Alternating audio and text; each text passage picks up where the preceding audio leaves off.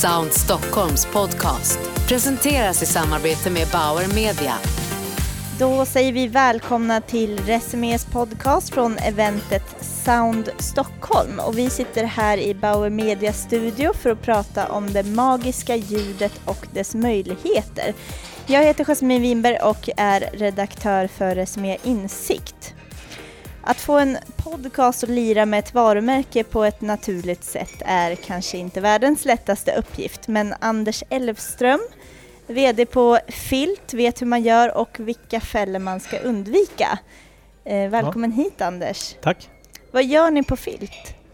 Vi är ett produktionsbolag som gör radioprogram och poddar till 99 procent. Ibland gör vi lite eh, filmsaker också. Eh, men vi har redaktionell personal hos oss och eh, studior och ljudtekniker. Mm.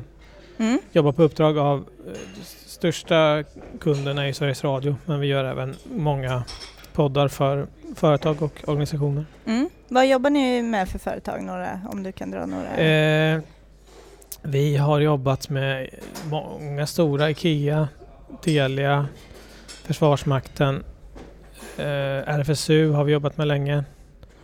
Amnesty, eh, Postkodlotteriet och andra. Ja. Mm. Och idag har ju du stått här på scen och pratat om uppdragspodcasts och hur man skapar marknadskommunikation med redaktionellt material. Mm. Eh, hur gör man? eh, hur man först eh, så... Ja, hur gör man? Det är en stor fråga. Man, först måste man ju förstå att ska man göra en podd så måste man göra den för poddpubliken så att den måste vara intressant för poddpubliken. Så att de, de ska helst inte ens märka att det är ett företag som ligger bakom utan de ska tycka att det är tillräckligt intressant och underhållande ändå.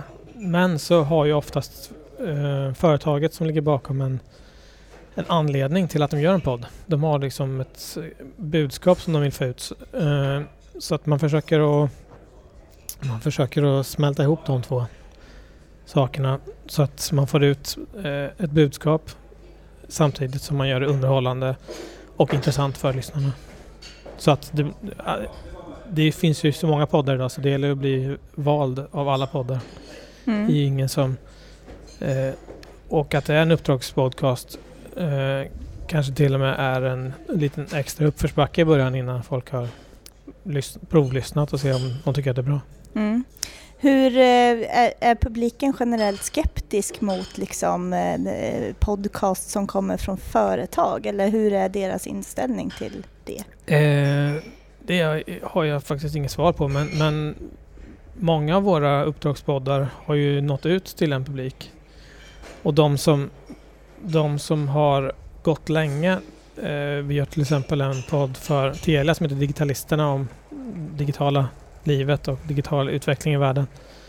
Eh, den får mer och mer ett eget liv och står fri från Telia. Så att, eh, och då, då tycker vi att vi har lyckats. Så att, att folk lyssnar på digitalisterna och gäster som kommer till digitalisterna de, de känner att de kommer att vara med i ett redaktionellt program och, och behöver inte tänka på att det är Telia som står bakom fast Telia gör det. Liksom. Och, och Telia förhoppningsvis vinner och att de, de eh, eh, blir en liksom seriös och, eh, och de uppfattas som, förutom att de är liksom ett företag som säljer grejer så får de också en förhoppningsvis då en, en, eh, någon sorts stämpel på att de eh, är med i tiden och, och är relevanta på något sätt. Mm.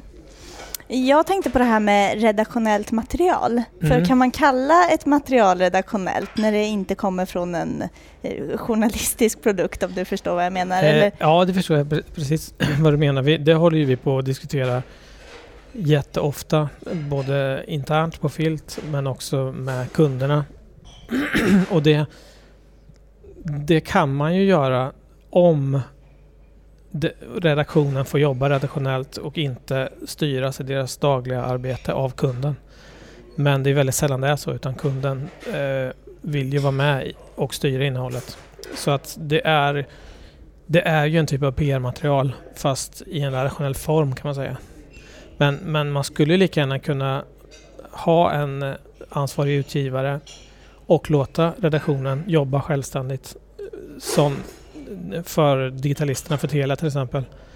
Så styr ju Telia har en expert med i programmet men det, Telia som företag styr inte eh, val av ämnen och så nästan någonting. Hade du, föredrar du det eller hur var din ståndpunkt i det? Nej, min ståndpunkt som, eller liksom som företagets ståndpunkt är ju att vi, vi gör ju lika gärna eh, poddar som är PR-material som eh, är redaktion, helt redaktionella. Men det är ju ja, det är roligt, det är roligt att göra redaktionella eh, poddar. Men det har vi inte liksom, marknaden har inte riktigt kommit dit än. Att eh, företagen känner sig så självsäkra att de vågar släppa redaktionerna fria tror jag. Men jag tror att det kommer komma. Vad är, vad är de eh, rädda för där? Nej, men det, det, är ju liksom kommunikationsavdelningen eller marknadsavdelningen som har en budget och så ska de få liksom valuta för den budgeten och sen har de ett, eh, en ny kommunikationsplan eller en, någonting nytt som de vill få ut. Och då, då är det ju deras jobb att få ut det budskapet och, och då kan man ju förstå att de vill styra eh, och inte släppa starta en redaktion med vissa förutsättningar och släppa den fri. Liksom. Men hur mycket, alltså hur mycket lägger de sig i då? Det är helt olika men det, eh, generellt så är det väl ganska mycket. Det vanliga är att redaktionen består av programledare, producent och en person från bolaget. Och ibland när det är en byrå emellan också så är det en, en från byrån också som är med och, i redaktionen. Eh, så de, de eh, ja, generellt sett, i alla fall de vi har jobbat med, då har, då har bolaget styrt ganska mycket. Sen får, man, får ju vi påverka att, att just det att det ska vara intressant för lyssnarna också så att man måste göra liksom material som är mer allmängiltigt och inte så mycket företagsinformation för att lyssnarna ska vilja lyssna överhuvudtaget. Ni får sätta ner foten där ibland alltså? Ja, vi, ja så mycket som vi kan. Vi ja. försöker. um, om eh, jag var ett företag då och jag skulle vilja starta en podd, ehm, vad ska jag tänka på då? Eh, ja, först är det ju, är det ju vad du har för syfte med podden. Vad, vad, vad, vad, vill du, vad vill du nå för målgrupp? Vi gör ju poddar för, liksom, vi, vi gör en podd för Postkodlotteriet som heter Speleffekten. Den startade som en podd för att eh, nå till de som jobbade med spelutredningen och de runt, politiker runt omkring. Så det var ju liksom, jag vet inte om det var 10 pers, men det var, säg att det var 100 pers i målgruppen, liksom teoretiskt. Och jag tror att de flesta av dem lyssnade på podden också. Till att det, vi gör ju poddar där kunden vill att man ska nå så stor del av allmänheten som möjligt och det är ju helt, helt olika uppdrag egentligen. Mm. Så man, man måste definiera vilka man vill nå där? Ja, precis. Det, det är ju det första såklart. Och sen så, så, måste man tänka, ska man göra en podd? Eh, för några år sedan då kunde man göra en podd och få uppmärksamhet just för att man var en av de första företagen som gjorde podd. Men mm. nu är det ju ganska etablerad medieform ändå så att man måste ju göra något speciellt för att sticka ut och nå fram genom bruset. Liksom. Mm. Mm. Och hur lyckas man med det då? ja, det är ju en magisk fråga såklart. det, eh, nej, det, det, är olika från fall till fall. Men, mm. men eh, ja, antingen så har man en stor eh, marknadsföringsbudget och når ut med traditionell eh, reklam och, och, och eh, kampanjer i sociala medier. Eh, och, och, det har ju, vi har gjort poddar som har varit en del av en kampanj och nått bra lyssning på grund av det. Eh, till exempel gjorde vi en podd för IKEA när de släppte sin katalog för några år sedan. Och, eh, som hette IKEA-poddologen. Med Kjell Eriksson som programledare. Den fick, eh, nu kommer jag inte ihåg några siffror, men den fick väldigt bra lyssning för att den var del av IKEAs eh, kampanj i, i, ihop med att de skulle släppa katalogen. Då. Snackar man om eh, liksom katalogen då eller hur? Eh, nej, då snackar man om eh, livet hemma. Eh, så det var inte något produktprat överhuvudtaget utan det var liksom hur liksom med, med ja, det var några år sedan vi gjorde det här. Så att, eh, men liksom vad, hur, hur eh, lever man livet i, i köket? Vad, hur har det förändrats över tiden? Vad, hur ser köket ut nu? Hur ser de ut då? Sådär. Så eh, alltså en, marknadsföringsbudget är ju ett sätt. Ett annat sätt är att man håller på under lång tid och tar vara på de lyssnarna som man får.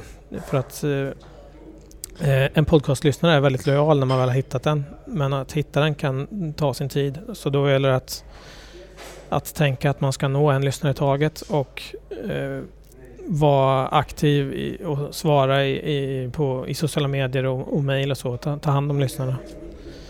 Eh, det kan också funka. Så då, och då kan man göra en podd en gång i veckan i ett halvår eller ett år och få upp en eh, tillräckligt stor lyssnarskara. Och förutom då eh, om man eventuellt lägger sig i innehållet för mycket, eh, mm. fin, vad, vilka är de vanligaste misstagen man gör som varumärke när man ska nå ut med sin podd? Eh, göra sin podd? Det allra vanligaste det är ju att man har eh, eh, ett budskap som är det, vi, det är väldigt sällan, eller vi har aldrig gjort en podd som eh, liksom försöker sälja produkter utan då kommer de inte till oss. Men, men däremot så om de har ett, ett eh, budskap, eh, kommunikationsbudskap som de vill få ut. Det kan, det kan vara ganska fyrkantigt. Eh, och i en podd så måste man tänka på människor, känslor och personer och personliga historier för att det ska funka. Eh, och, och få omvandla ett kommunikationsbudskap till till historier hos människor eh, kan man misslyckas med ibland. Om, om vi misslyckas med att förklara för företagen att de bör göra så. Eh, när ska man använda sig av eh, influencers och kändisar i sin podd? Om man nu funderar på det. Eh, det kan man använda sig av eh, ibland. Eh, när man har en helt ny podd Eh, så är det ju bra att använda influencers just för att överhuvudtaget liksom synas i, i bruset på sociala medier och få folk att klicka en gång för att testa. Eh, men, men det går inte bara att koppla på den största eh, Instagram-influensen och tro att man har löst problemet för att influensen måste stämma överens med podden och, och sammanhanget och helst gilla det också för att det ska funka liksom. Annars så blir det så genomskinligt för den influencerns följare att det är ett eh, reklaminlägg i, i, personens kanaler så att då försvinner det förbi liksom. Eh, så för att podden ska liksom tjäna på det så måste det finnas en match mellan influencern och podden helt enkelt. Mm. Ja, men, eh, tack så jättemycket Anders för mm. att du kom hit. Tack för att du ville prata med mig. Tack.